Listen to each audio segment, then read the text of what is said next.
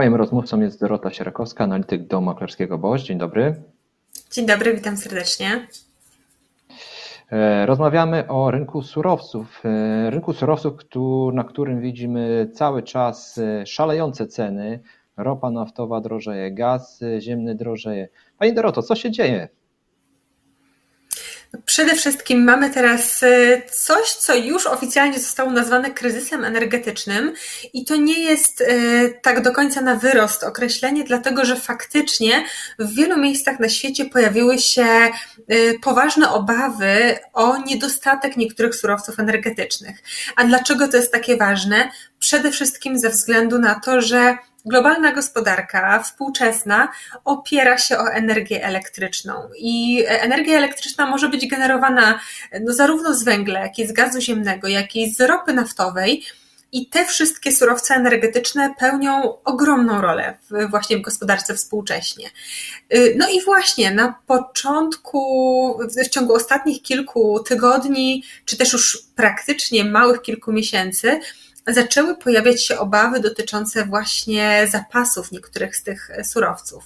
Rozpoczęło się od gazu ziemnego, ceny gazu ziemnego bardzo szybko poszybowały w górę i pociągnęły za sobą notowania zarówno węgla, jak i ropy naftowej. I dlatego dzisiaj widzimy bardzo wysokie ceny, przynajmniej w porównaniu do wcześniejszych miesięcy, wszystkich tych surowców energetycznych. Mówi Pani kryzys. Jest się czego bać? To zależy, dlatego że w różnych miejscach na świecie sytuacja jest różna. O ile na przykład najtrudniejsza sytuacja dotycząca surowców energetycznych występuje właśnie chociażby w Europie, czy zwłaszcza w Azji, tutaj mówimy głównie o Chinach jako o ogromnej gospodarce, o ogromnych potrzebach związanych z energią, z produkcją energii, i oczywiście z ilością surowców. Natomiast nieco lepsza sytuacja jest chociażby w Stanach Zjednoczonych, gdzie mamy do czynienia z ogromnymi zasobami gazu ziemnego, czy też nawet ropy naftowej ze skał łupkowych, czyli z tych łupków, które w ciągu ostatnich dwóch dekad zmieniły amerykański rynek. No dobrze, ale przecież mówiąc o gazie, mamy chociażby w perspektywie zimy, nie wiemy jaka ona będzie. Gdyby się okazała sroga, może się okazać, że te ceny gazu będą jeszcze wyższe. W tym momencie wydaje się, że właśnie na taki dość czarny scenariusz przygotowują się i inwestorzy, i ogólnie ekonomiści czy finansiści, czyli widać, że no i oczywiście cały przemysł też związany z energią.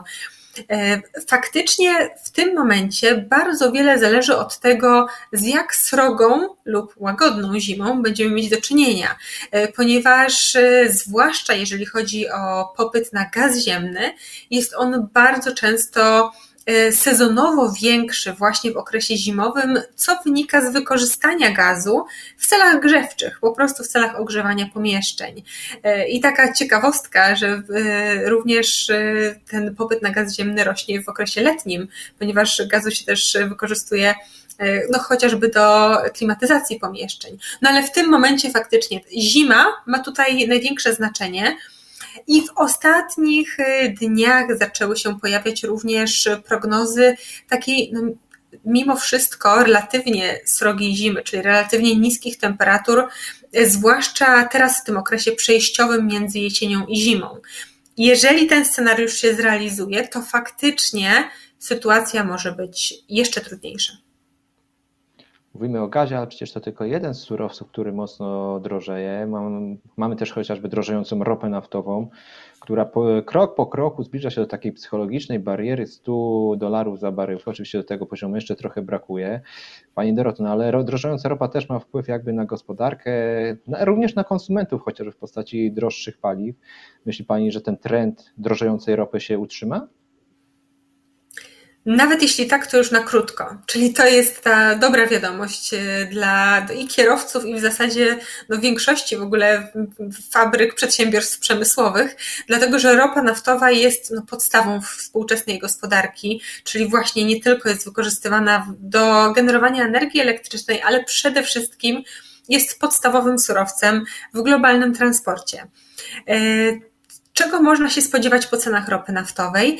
Na pewno te najbliższe tygodnie, cała końcówka dwa tysiące dwudziestego pierwszego roku może być na tym rynku trudna właśnie ze względu także na sytuację ogólnie na rynkach surowców energetycznych. Natomiast warto pamiętać o tym, że ropy na świecie bynajmniej nie brakuje.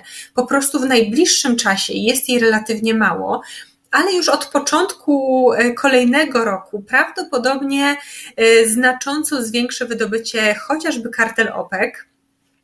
Stopniowo również wydobycie będą zwiększały Stany Zjednoczone, a więc no i oczywiście, no i oczywiście wraz ze zbliżaniem się końca zimy też będziemy widzieć już coraz mniejszą presję na, na wysokie ceny ropy naftowej. Ogólnie na przyszły rok nawet większość instytucji związanych z ropą naftową zakłada, że pojawi się na tym rynku nadwyżka, czyli tej ropy będzie więcej niż jej będziemy potrzebować. A skoro tak, to raczej oczekiwałabym, że te wysokie ceny ropy naftowej i ta presja, którą teraz widzimy też na wysokie ceny paliw, ona raczej utrzyma się, ale tylko w takiej krótkoterminowej perspektywie. Skoro mówimy o drożejących surowcach, oczywiście z perspektywy gospodarki nie jest to najlepsza informacja, ale może jest to okazja inwestycyjna, szczególnie biorąc pod uwagę cykl koniunkturalny i szalejącą inflację. Surowce to jest taka dość specyficzna grupa aktywów, jeżeli chodzi o inwestowanie, dlatego że moim zdaniem nadal jest to taka grupa, która jest przeznaczona głównie dla inwestorów doświadczonych, czyli takich, którzy mają już pewne, no właśnie, doświadczenia chociażby na rynkach akcji czy nawet na rynkach walutowych, ponieważ surowce po prostu są taką grupą aktywów, gdzie widzimy bardzo duże zmiany notowań, bardzo duże zmiany cen, takie dzienne, czyli wraz z tym oczywiście idą większe możliwości zarabiania, ale każdy kij ma dwa końce i również wiąże się z tym większe ryzyko.